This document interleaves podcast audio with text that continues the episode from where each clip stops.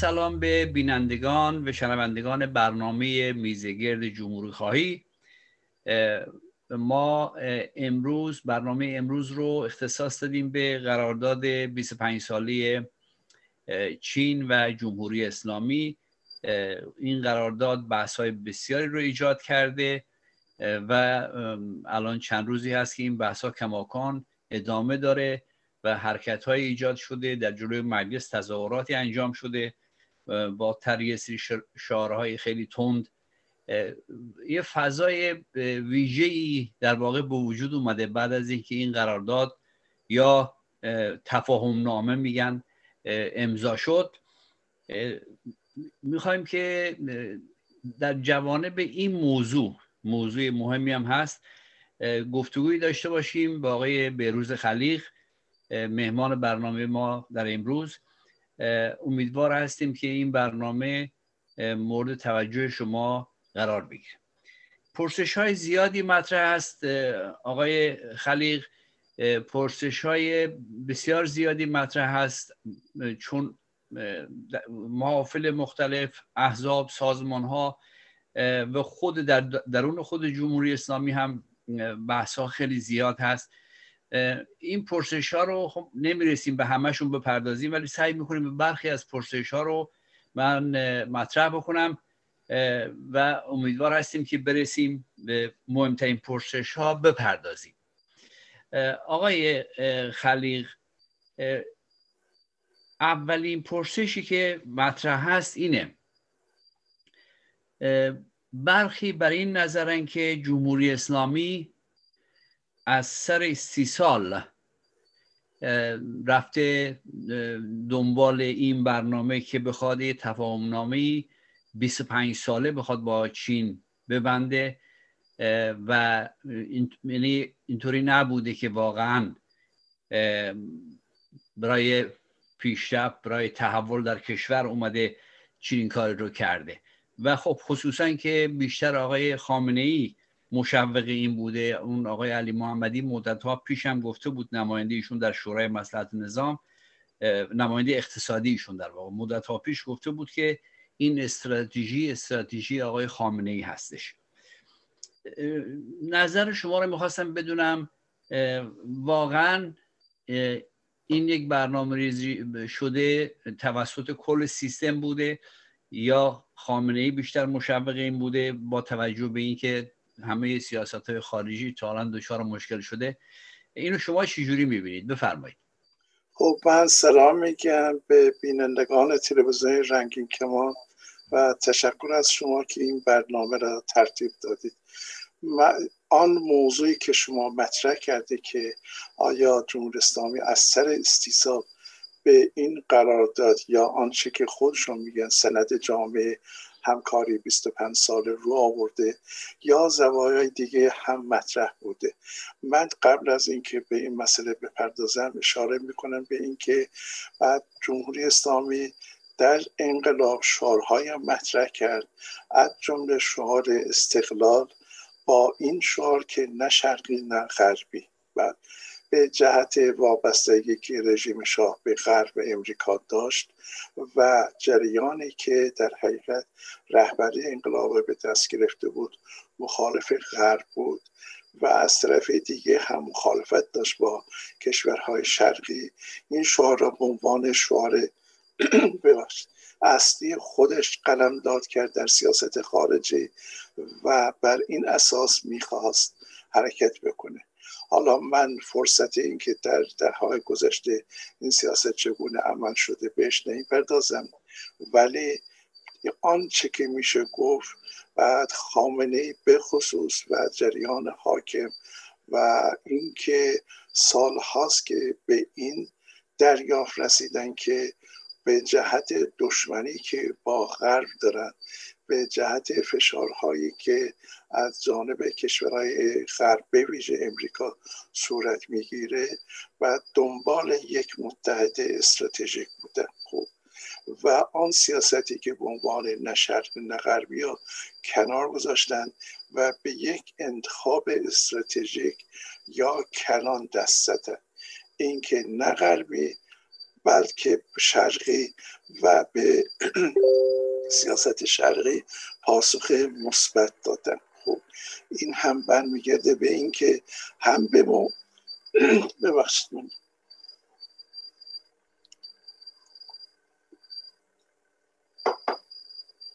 هم برمیگرده به موقعیت جمهوری اسلامی هم به دیدگاه جمهوری اسلامی که در حقیقت دیدگاه ایدولوژیک و نگاهی که نسبت به چین داره.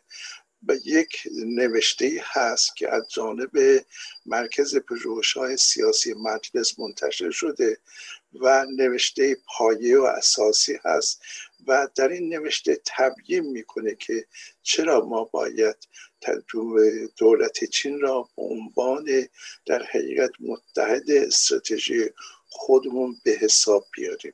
بعد در آن به طور مفصل در موضوع که دلایل مختلفی ها پرداخته که من به چند مورد اون اشاره می‌کنم.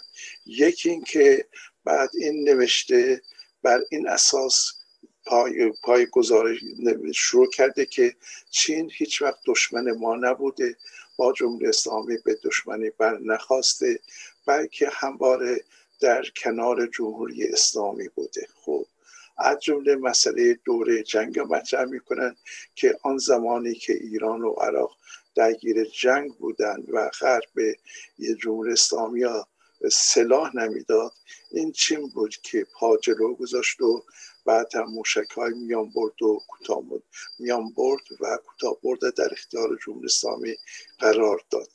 بعد به این سابقه اشاره می‌کنن. از اون طرف هم به جهت اینکه چینا عنوان کشوری می‌بینن که در فعلا در جایگاه اقتصاد دوم جهانی قرار داره و آینده از آن چینه در حقیقت خودشون رو می‌خوان پیوند بزنن با چین که بتوانند مسائل و مشکلات اقتصادی که به صورت فراگیر در کشور ما وجود داره از این طریق مسئله را حل بکنن.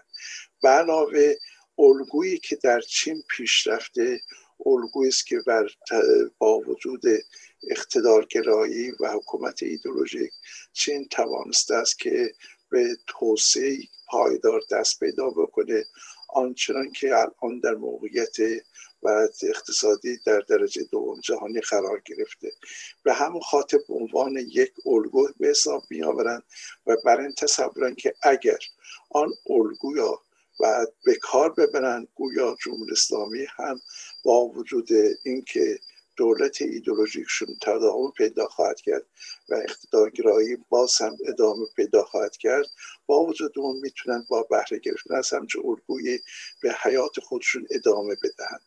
و مسئله دیگه که به طور جدی مطرح است اینه که جمهوری اسلامی الان در موقعیت فوق العاده ضعیفی قرار داره. و فشارهای شدید خارجی تحریم های اقتصادی گسترده امریکا و از در درون هم از فاقد مشروعیت در بین مردم نارضایتی گسترده در بین مردم و همچنین اینکه با بحران کارایی مواجه هست و این بحران های متعددی که جامعه ما با اون روبروست قادر به حلش نیست و احساس خطر می‌کنه.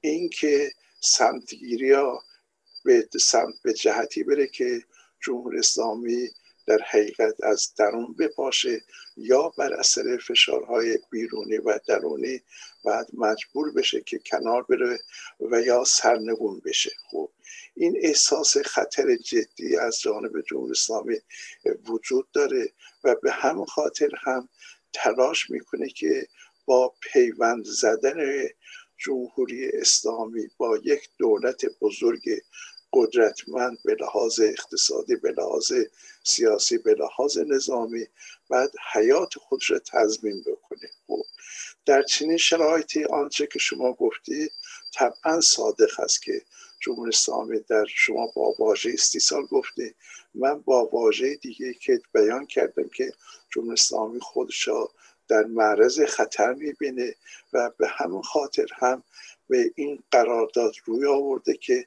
شاید این قرارداد نجات بخش جمهوری اسلامی باشه.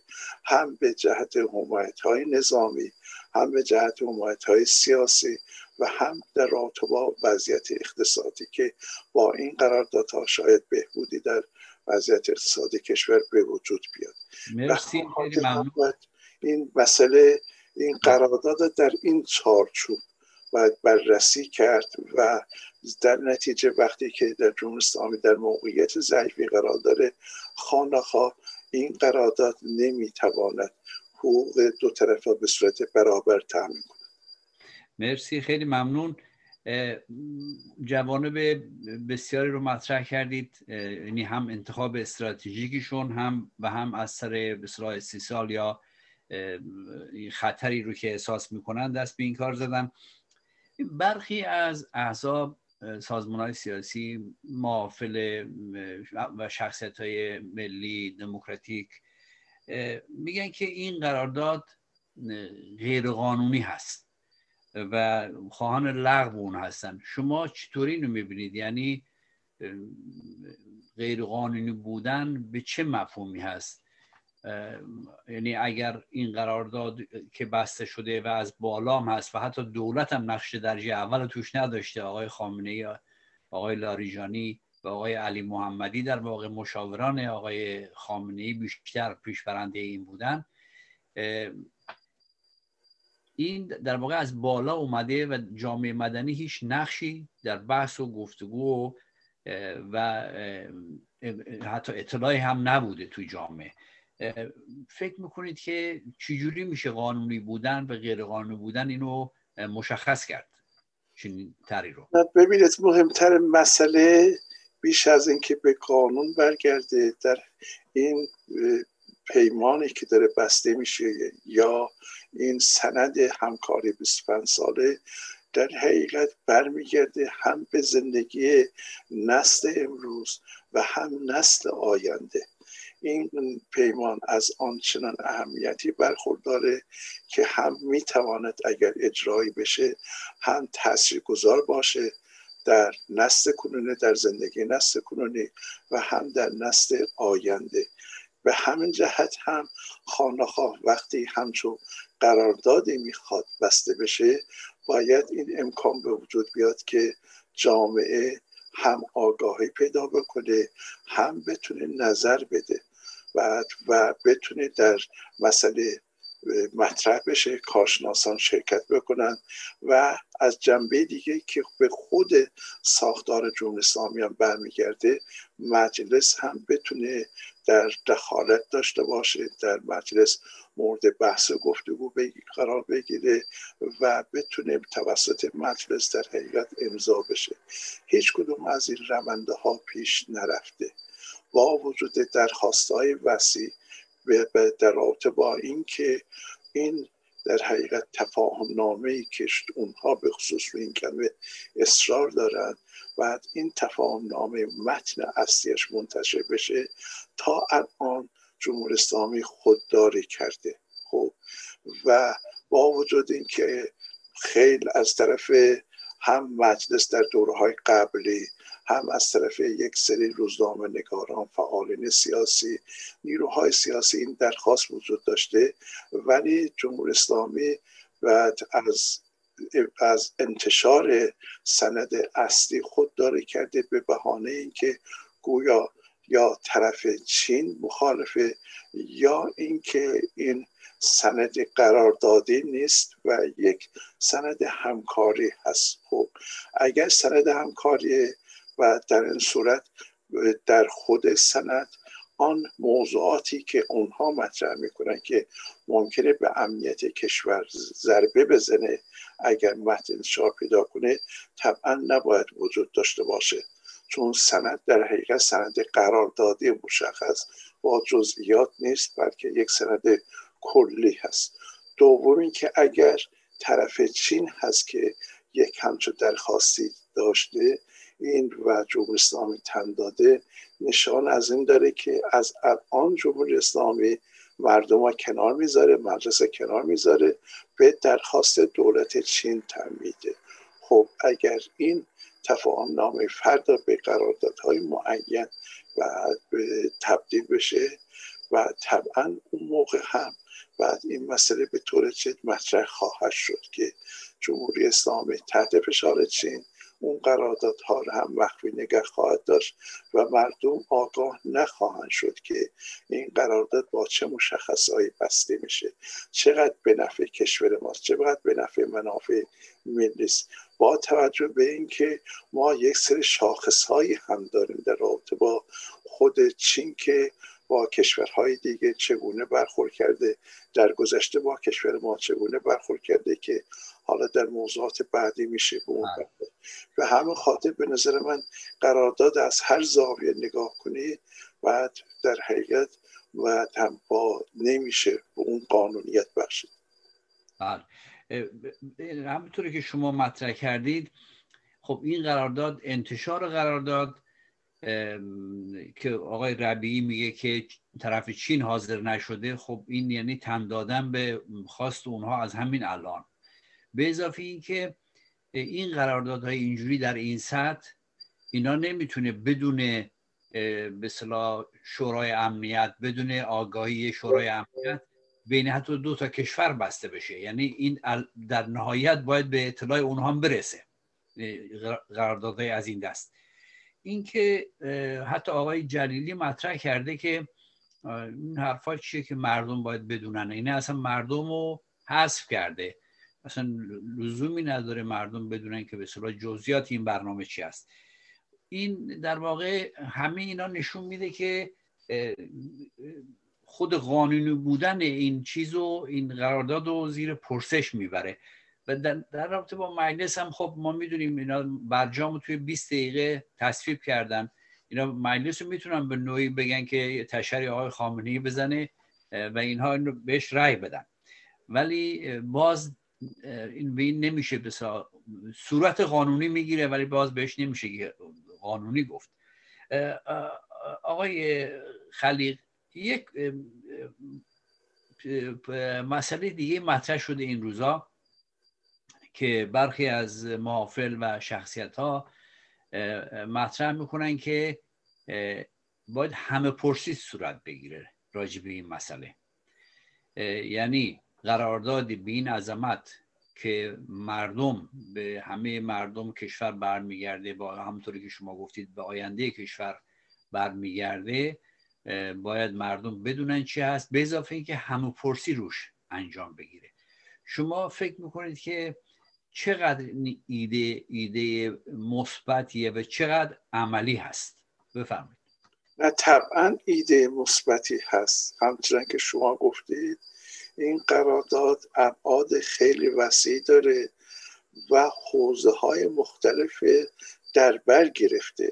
از سیاست خارجی از اقتصاد در حوزه های مختلف از امنیت از نظامی از اجتماعی و در رابطه با اینکه گفتم به جهت اهمیتی که این قرارداد داره و اینکه حوزه های وسیعت در بر گرفته و به هم به نسل کنونی و هم به آینده برمیگرده.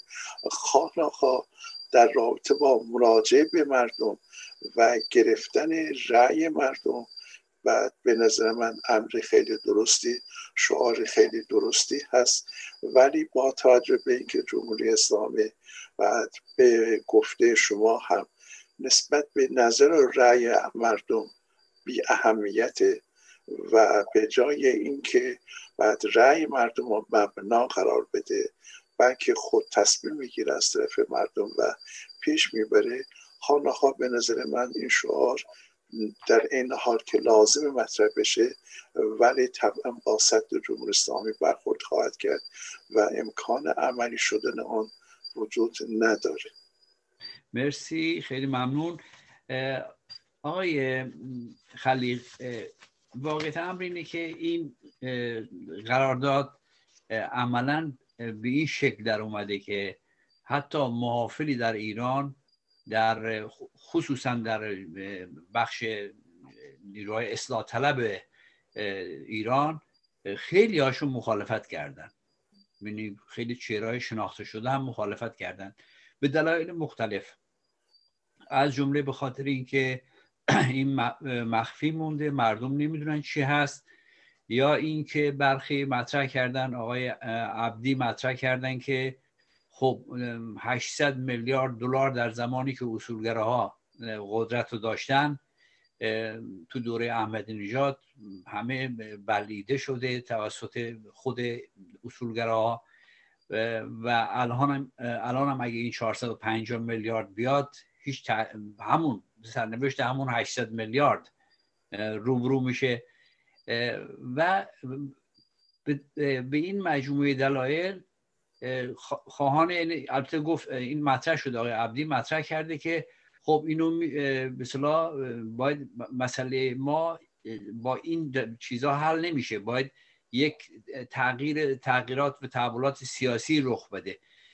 شما فکر می‌کنید که این وضعی که الان به وجود اومده و خیلی سریع هم مردم اومدن جلوی مجلس اعتراض کردن خامنه ای با پیشبرد این سیاست که سیاست در واقع راهبردی خامنه است دچار یک مخمسه بزرگی نخواهد شد.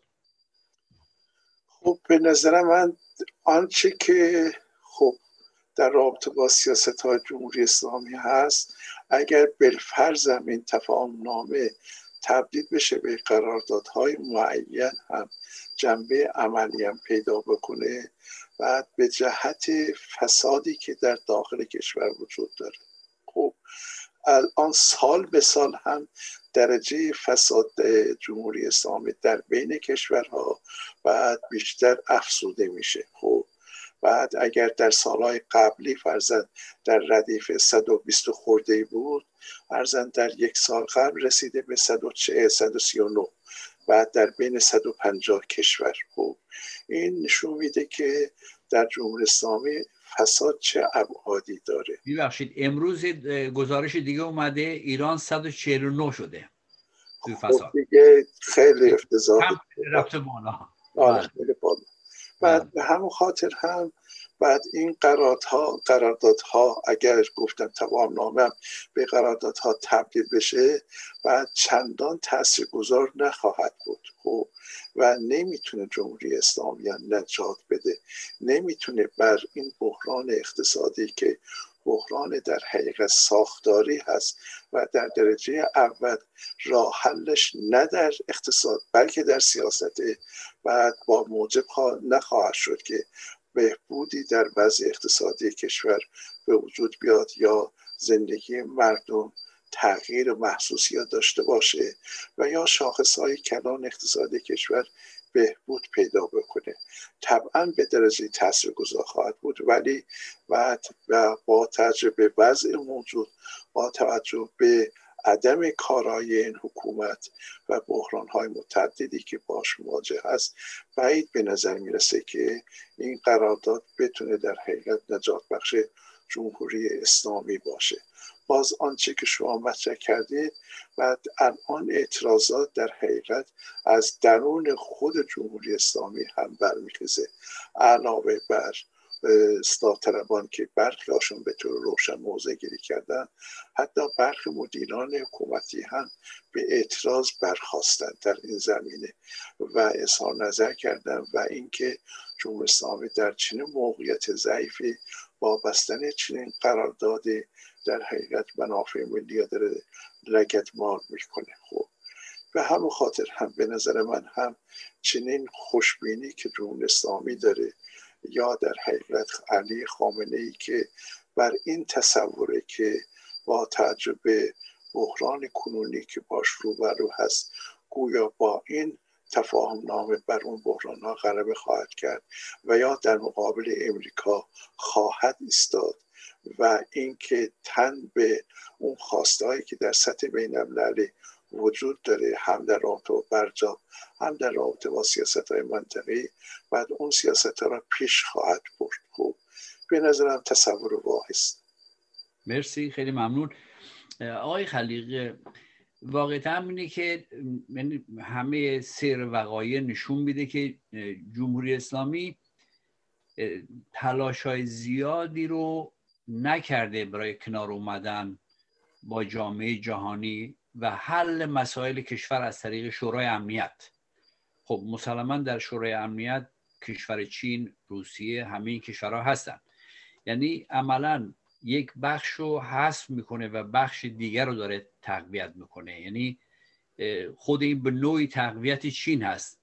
مسلما داشتن قراردادهای سیاسی اقتصادی با چین به نفع کشور ماست. اینجوری نیست که به ضرر کشور ما باشه. ولی وقتی که یک طرف و آدم به عنوان یک راهبرد استراتژیک برای خودش بگیره دیگران حذف بکنه فکر نمی کنید که یه زمینه های بیشتری برای دخالت اونها و حمایت اونها از نیروهایی که واقعا به سطوح اومدن از جمهوری اسلامی منجر بشه. ما تجربه افغانستان داریم که چجوری به صلاح غرب تونسته از موقعیت استفاده بکنه یا آمریکا تونسته استفاده بکنه و اون وضع رو در افغانستان ایجاد بکنه. ما در ایران هم از همین اول شاهد نستیم. یعنی تظاهراتی که جلوی مجلس شده یکی از شعارهای این بوده. می جنگیم می میریم ایران رو پس می‌گیریم. یا ایران فروشی نیست. یعنی خود این روحیه عمومی مردم وضعی که به صورت توی مردم هست جمهوری اسلامی با این سیاست فکر نمی کنید که بیشتر کشور رو در بحران فرو می‌بره؟ حتما اینطوری هست. خوب در مورد ذهنیت مردم و شعارهایشون که شما مطرح کردید خب ما در دوره ترامپ هم دیدیم که بخشای از مردم که از وضعیت کنونی مستاصل شدن و در رابطه با اینکه زندگیشون به سختی میگذره اینکه همیشه درگیر مسئله معاش هستن و اینکه مرتبا سطح زندگیشون کاهش پیدا می‌کنه. در این حال اصلاح طلبان که در دورهای قبلی گروه های از مردم به اونها رأی دادن ولی در عمل دیدن که کارکردشون به چه صورتی بوده همینطور در رابطه با دولت روحانی طبعا به این دریافت رسیدن که بعد با وضع موجودی که با آن نیروهایی که در حکومت هستند قادر به تأمین مطالبات مردم نیستند. و از طرف دیگه هم اون جنبش گسترده که بتواند در جامعه شکل بگیرد و حکومت عقب بزند در این حد جنبش مشاهده نمیشه. به جهت سرکوب ها به جهت اینکه جمهوری اسلامی و سنگین ترین سرمایه گذاری رو ارگان های امنیتی کرده ارگان های نظامی کرده با دستگیری ها با کشتار بعد فضای اختناق شدیدی ها بر جامعه تحمیل کرده. اینه که یک همچون ناامیدی در جامعه به وجود میاد با وجود خواست تغییر و وقتی که امید وجود نداره وقتی که آلترناتیو قدرتمندی وجود نداره که بتونه راهگشا باشه و بتونه اعتماد مردم رو جلب بکنه خاناخواه برخی از گروه های در جامعه نظر خودشون بیشتر به خارج به خارج بیشتر نگاه می‌کنند و بر این دریافت می‌رسن که برای پایان دادن به این وضع باید عامل خارجی وارد بشود. در دوره ترامپ ما شاهد بودیم که بخشهایی از مردم به سیاست های دولت ترامپ امید بسته بودند و از اون حمایت می‌کردن در انتخابات مجلس در انتخابات ریاست جمهوری امریکا هم بعد بخشهایی از مردم از اینکه ترامپ شکست خورد ناراحت بودن علاوه بر گروه های بخشی از گروه های سیاسی که خب تکی بیشتر به دولت های خارجی تکی داره. این وضع واقعی هست و در این حال این هم زمینه های به وجود میاره برای دخالت دولت های خارجی. هرچه بیشتر جمهوری اسلامی در این منجلا فرو بره هرچه بیشتر نارضایتی گسترش پیدا بکنه هرچه بیشتر این سیاست امریکا ستیزی و اسرائیل ستیزی و تداوم پیدا بکنه و یا اینکه سیاست توسعه طلبانه جمهوری اسلامی که در منطقه تنشای وسیع به وجود آورده این طبعا موجب این خواهد شد که عامل خارجی در به خودش اجازه بده یا اینکه زمینه به وجود بیاد برای دخالت بیشتر دولت های خارجی. مرسی خیلی ممنون. یعنی من احساسم برخی چیزا آدم با احساسش چیز می‌کنه مطرح می‌کنه. و اینم تو سیاست تاثیر تاثیر داره. آدم احساس می‌کنه که این فضا فضایی که داره پیش میره به جای اینکه یک راه حل باشه یک مخمسه هست. یعنی بیشتر اوضاع رو بدتر می‌کنه. یکی از دلایل اعتراض خیلی ها به این قرار این تفاهم نامه یا قرارداد بالاخره ما نفهمیدیم کدومی که از اینا درست هست یکی از دلایل مهم مخالفت اینه که در این تفاهم نامه البته این توی اون چیز 18 صفحه‌ای بخشای از این به نوعی هستش که بیرون اومده. حضور نیروهای نظامی امنیتی چین هست. این مسئله خب مسئله بسیار مهمی هست. چون قانون اساسی جمهوری اسلامی اساسا ممنوع می‌کنه این مسئله رو. یعنی اگر قرار باشه که چنین چیز رو اینها عملی بکنن باید قانون اساسی رو تغییر بدن. حالا اون که بگیم ببرم مجلس مجلس بگه که مثلا ما قبول داریم این, این هم کمکی بهشون نمی‌کنه. یعنی ناچار به این هستن که قانون اساسی رو تغییر بدن. شما فکر می‌کنید که تا چه اندازه این موضوع می‌تونه به مخالفت های بیشتر مردم و نیروهای سیاسی و حتی بخش از درون حکومت رو به این قرارداد یا تفاهم نامه چیز بکنه در مقابل این بیستم. بفرمایید. خب به نظر من به جهت سیاست هایی که چین در کشورهای مختلف پیش می‌بره می‌دونید که چین در افریقا و امریکای لاتین چقدر سرمایه گذاری های سنگینی کرده و مناسبات اقتصادی گسترده با اونا به وجود آورده و در برخی از این کشورها قراردادهایی که چین بسته بر این مبناست که در حقیقت بخشی از نیروی کاری که در پروژه ها باید به کار گرفته بشه از کارگران و کارشناسان چینی خواهد بود. در ایران هم ما همچون موردی داریم که در رابطه با معادن تبس و زنجان بعد کارگران چینی در اونجا کار می‌کنن. خب و این قراردادی هم که با کشورهای دیگه چی میبنده و همچنین در اون پیشنویسی که شما هم مطرح کردید 18 صفحه ای و اطلاعاتی که درس کرده نشان از این مسئله است که یکی اینکه حضور نیروی کار توسط نیروی کار چینی در پروژه ها و برای تأمین این نیرو حضور نیروهای نظامی و امنیتی. خوب این معمولا قرارداد قراردادهایی که چین با کشورهای افریقایی میبنده از یک چین مشخصی برخورداره. خوب طبعا در رابطه با جمهوری اسلامی هم همین مسئله مطرح است. وقتی که قراردادهایی در چنین ابعادی انعقاد بشه خانه چین کارگران و کارشناسان خود رو به کشور ما گسیر خواهد کرد.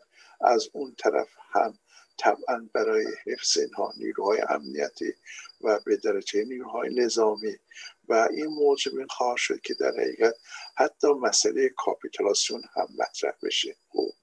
بعد به جهت اینکه خب وقتی که نیروهای نظامی امنیتی یا کارگران یا کارگران چینی در ایران مرتکب جرمی بشن آیا جمهوری اسلامی حق اینا داره که اونها رو محاکمه بکنه؟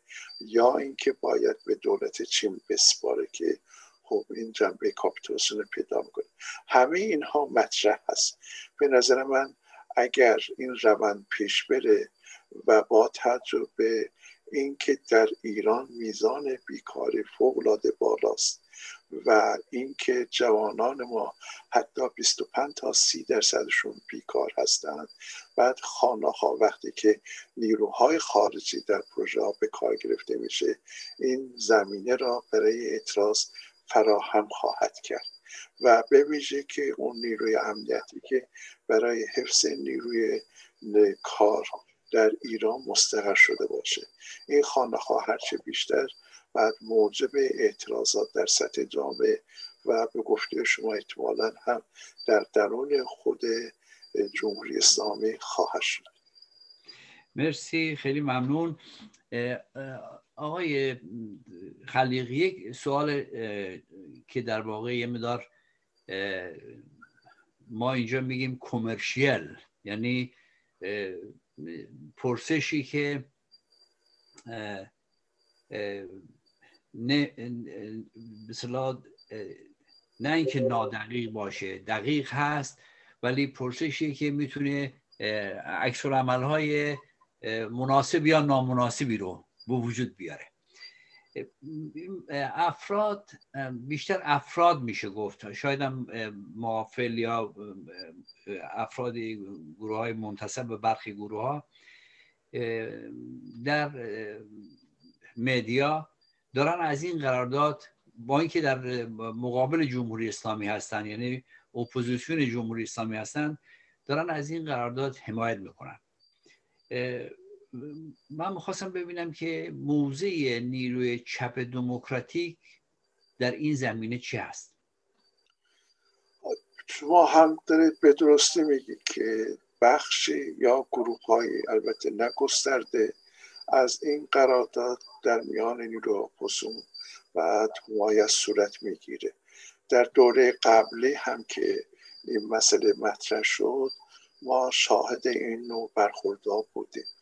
ولی آنچه که برمیگرده به نیروهای چپ دموکرات از جمله حزب چپ ایران فدایان خلق ما در آن زمان هم موضع گرفتیم و وجوه مختلف مسئله را و تبیین کردیم و گفتیم که این قرارداد باید به اولا مفاد آن باید گفته بشه و در اختیار مردم گذاشته بشه به رأی مردم مراجعه بشه. مورد بحث و گفتگو قرار بگیره و همچنین گفتیم در این ابعادی که این تفاهم نامه می‌خواد بسته بشه و به دنبال اون قرار داد در حقیقت حوزه های وسیع از جامعه را در بر خواهد گرفت و کشور ما را وابسته خواهد کرد به چین. بعد این هم امر طبیعی است که اگر چین در این حد در حیات جامعه ما نقش داشته باشه خانه‌ها خیلی از حوزه‌های کشور به چین وابسته خواهند شد و چین طبعا می‌تونه بعد به جهت موقعیت برتری هم که داره به زیان منافع ملی از آن سوء استفاده بکنه و خواستهای خودش بر کشور ما تحمیل بکنه. خب ما این موضوعیات در سابق هم اعلام کردیم. الان هم احتمالا باز هم اعلامی خواهیم داد. و در این حالی که تفاوت برخوردی بین ما و اون نیروهای افراطی در اپوزیسیون وجود داره. ولی ما در این حال هم و در موضع منطق و معقول با این تفاهم نامه برخورد کردیم و بیشتر هم بر این مسئله تاکید کردیم که بگذارید این تفاهم نامه انتشار پیدا بکنه. بگذارید مردم نظر بدن.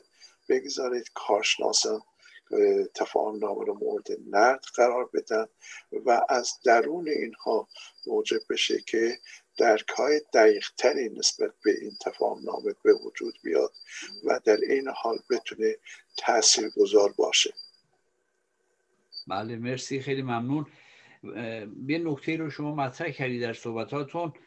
خب مسلم برخی از گروه ها مخالف قرارداد با چین هستن و از اون طرف هم به خواهان حمایت خصوصا آمریکا هستند از خودشون که بیاد کاری براشون انجام بده.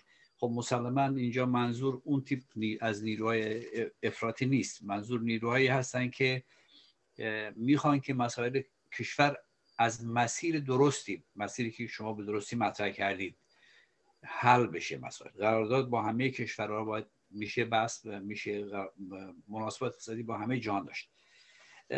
آقای خلیق مردم چی نقشی می‌تونن اینجا داشته باشن؟ یعنی هم جامعه مدنی و هم مردم. یعنی الان در یک وضعیتی ما قرار گرفتیم که اعتمادی به حکومت وجود نداره.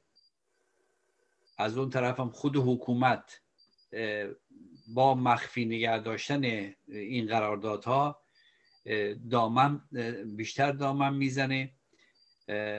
و اینجا مردم چجوری باید اعتراضات خودشونو بتونن به گوش حالا بخشای از مردم که بیشتر معترض هستن.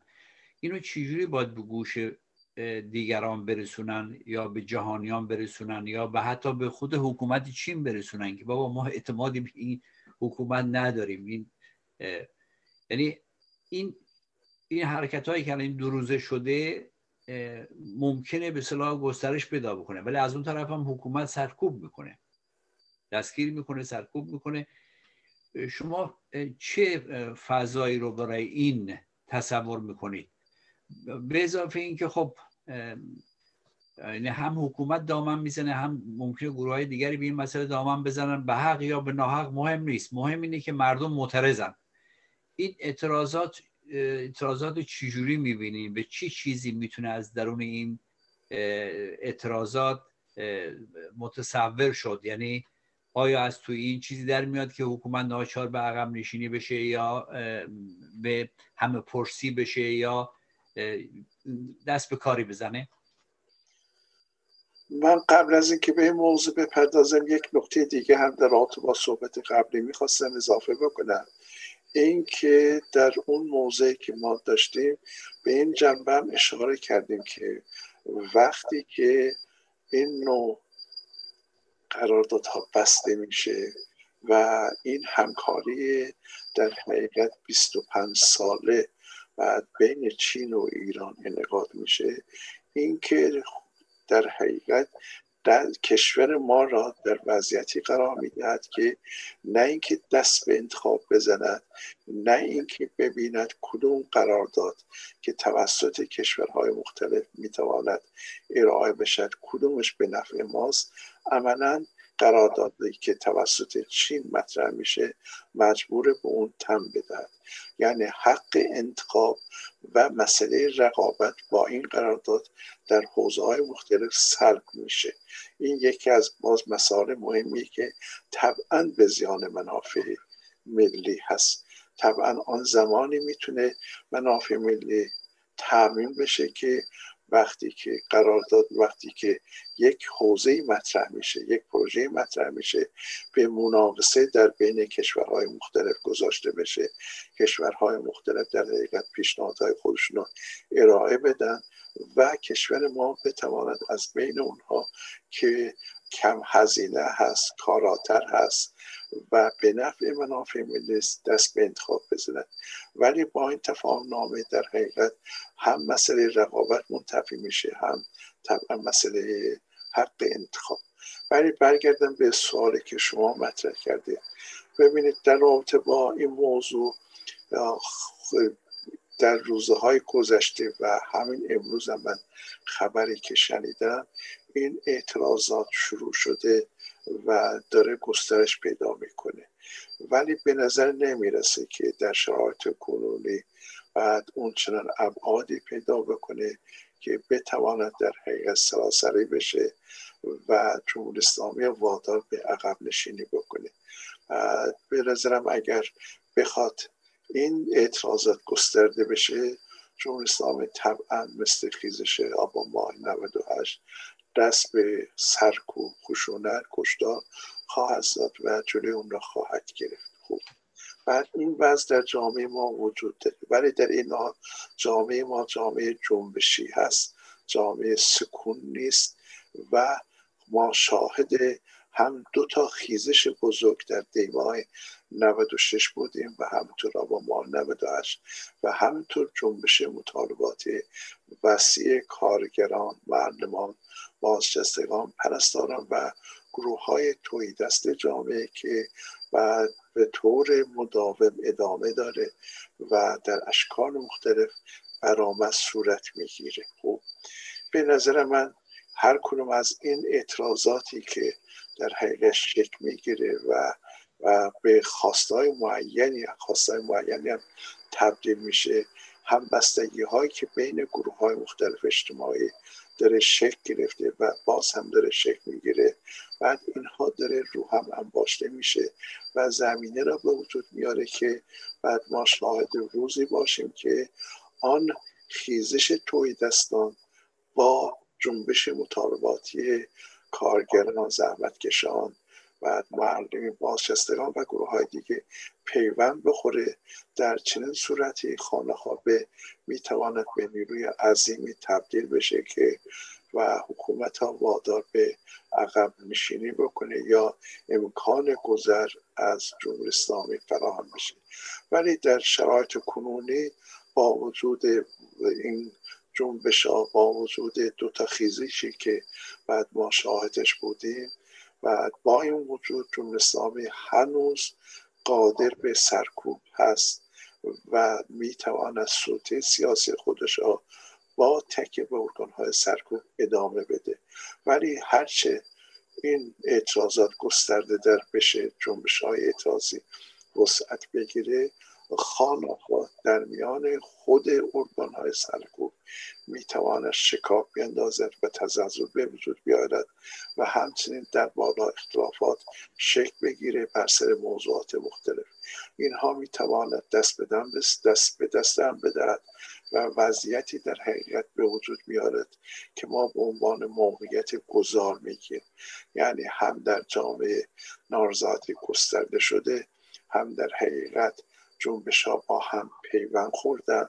هم از طرف دیگه که بحران کارآمدی و بحران مشروعیت در جمهوری اسلامی تداوم پیدا کرده و به جایی رسیده که بعد نمی‌تواند با وجود این بحران ها با وجود شکاف هایی که در درون خودش شکل گرفته مثل سابق به سلطه خودش ادامه بده. بله. مرسی. خیلی ممنون. آقای خلیق این ما به انتخابات هم نزدیک میشیم. شاید این اعتراضاتی که شروع شده اگر بخواد پیوند بخوره با اعتراضات دیگری که شما مطرح کردید.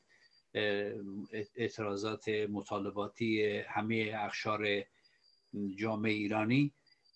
می‌تونه خود انتخابات هم دچار یک تشنجای شاید بکنه. یک موضوعی رو که برخی احساس خطر می‌کنن این هست که خب شما به نوعی گفتید مسئله اقتدارگرایی در چین به در ایران. اینکه حمایت چین از حکومت حکومت جمهوری اسلامی به حضورش بتونه چون ما الان همین الان هم می‌بینیم که حکومت داره اصلاح طلبها هم حذف می‌کنه. یعنی از مجلس حذف کرده الان هم که تو ریاست جمهوری هم حذف می‌کنه. و اینکه بتونه واقعا نیروهای اقتدارگرا حالا یا اصولگرا حالا یا افراتیون اینها رو به یک قدرت چیز تبدیل بکنه. قدرتی که همه ارگان های حکومتی رو در دست خودشون بگیرن و دست به سرکوبای شدیدتر بزنن. تا چه حد اینو امکان پذیر می‌دونید؟ اینی که بخشی از نیروهای ایرانی چنین خطری رو متوجه کشور می‌بینن هم در رابطه با روسیه هم در رابطه با چین. این تا چی میزان است؟ چون ما اینو در کشورهای دیگه دیدیم. در کره شمالی که خب وضعش فرق می‌کنه ولی خب چین اگه نباشه کره شمالی نمی‌تونه به این شکل ادامه بده. یا همین چند روز پیش تظاهرات که هر روز صد نفر کشته میشن در میانمار هم چین هم روسیه ازش حمایت کردن. و چقدر این می‌تونه به ضرر جنبش دموکراتیک مردم ایران تمام بشه؟ آیا باید به این مسئله توجه ویژه کرد یا نه؟ خب، ببینید در رابطه با اینکه انتخابات ها مطرح کردید به نظر من اون بلوک قدرت یا هسته سخت قدرت و یک تصمیمات کلانی گرفته که این تصمیمات برمیگرده به این دهه که الان شروع شده و قرن جدیدی که شروع شده به یک مجموعه برمیگرده. یکیش در رابطه با اینکه حکومت ها یک دست بکنه. خب در انتخاباتی که باش روبرو هستیم و حکومت نمی‌خواهد که غیر از خودش غیر از نظامی ها یا راست افراطی و در رأس قوه اجرایی قرار بگیرد. خب آن تجربه که اندوخته اون را می‌خواد به کار بگیره. سال 92 رفسنجانی ها رد صلاحیت کردن ولی حسن روحانی ها تایید صلاحیت. بعد حکومت تصور نمی‌کرد که حسن روحانی رای بیاره. فکر می‌کرد که جلیلی خواهد بود و یا بعد قالیباف یا اون کسانی که مد نظر خودشه. ولی با حکومت که از طرف ساتنبان و از جمله خاتمی صورت گرفت بعد روحانی رأی آورد. ولی این بار تصمیم گرفته که حتی در این به این حدم تن نده و آنچنان معنسی بکنه که در حقیقت اون جریانه که راست افراطی و نظامیان از صندوق رأی نماینده آنها بیرون بیاید. یعنی هم مدرسه داده دست راست افراطی و نظامی ها و هم می‌خواهد که ریاست جمهوری هم دست اونها بده. به تصور اینکه بعد اگر حکومت یک دست بشه اگر قدرت دست نظامیان بیفته یعنی منظورم قوه اجرایی بعد به جهت تصوری که وجود داره که سپاه در یه سری پروژه ها بعد موفق بوده و در اداره کشور هم موفق خواهد شد و به اقتصاد کشور سر سامان خواهد بخشید. و یک همچون تصور وجود داره. علاوه حکومت ها ما به تجربه دیدیم که وقتی هرچه بیشتر با بحران مواجه میشن با نارضایتی مردم مواجه میشن تلاش می‌کنن که یک دستر باشن و نیروهایی که نارضایتی درشون وجود داره کنار بگذرن و فقط بتونن نیروهای بردگو را دست متمرکز کنن سازماندهی بدن و در حقیقت به تصورشون بر اینه که با یک دست شدن قادر خواهند شد که در مقابل جامعه و مردم بیستن و به حکومت خودشون ادامه بدن. الان هم به نظر من داره همچون روند یا پیش میره. خوب در مورد روسیه و البته در رابطه جانشینی و مسائل دیگه هم یه سری تصمیماتی گرفته شده که الان به موضوع ما بر نمیگرده. در مورد سیاست روسیه و چین خب ما هموار شاهدین بودیم که برای این دو کشور آنچه که مطرح نیست در حقیقت حقوق بشر و خواست مردم هست و به تجربه هم دیدیم که بعد هم در ارگان هایی که برمیگرده به ارگان های بین المللی در اونجا هم دیدیم که همواره به نفع جمهوری اسلامی رأی دادن و صحه گذاشتن در حقیقت بر سرکوب جمهوری اسلامی. بعد به نظر منم همین روند ادامه پیدا خواهد شد پیدا خواهد کرد و خانه ها این به زیان کشور به زیان منافع ملی هست و هرچه بیشتر نفرت نسبت به دو کشور روسیه و چین را در بین مردم ما گسترش خواهد مرسی خیلی ممنون. آقای خلیق با تشکر فراوان از شما برنامه رو در همینجا پایان میدیم. در واقع از باید بگم از فرشاد عزیز تشکر می‌کنیم از تلویزیون رنگین کمان همچنین از بینندگان و شنوندگان این برنامه. من فکر می‌کنم که این مجموعه پاسخهای شما رو میشه به عنوان موضع چپ دموکراتیک ایران قلم داد کرد که امیدوار هستیم که تاثیرات بسیار مناسبی در مجموعه جنبش دموکراتیک کشور ما بگذاره. خیلی ممنون از شما که در این برنامه شرکت کردید. منم از شما تشکر می‌کنم. همینطور از فرشاد عزیز امیدوارم که خوب این بحث های مفید ادامه داشته باشه. مرسی خیلی ممنون.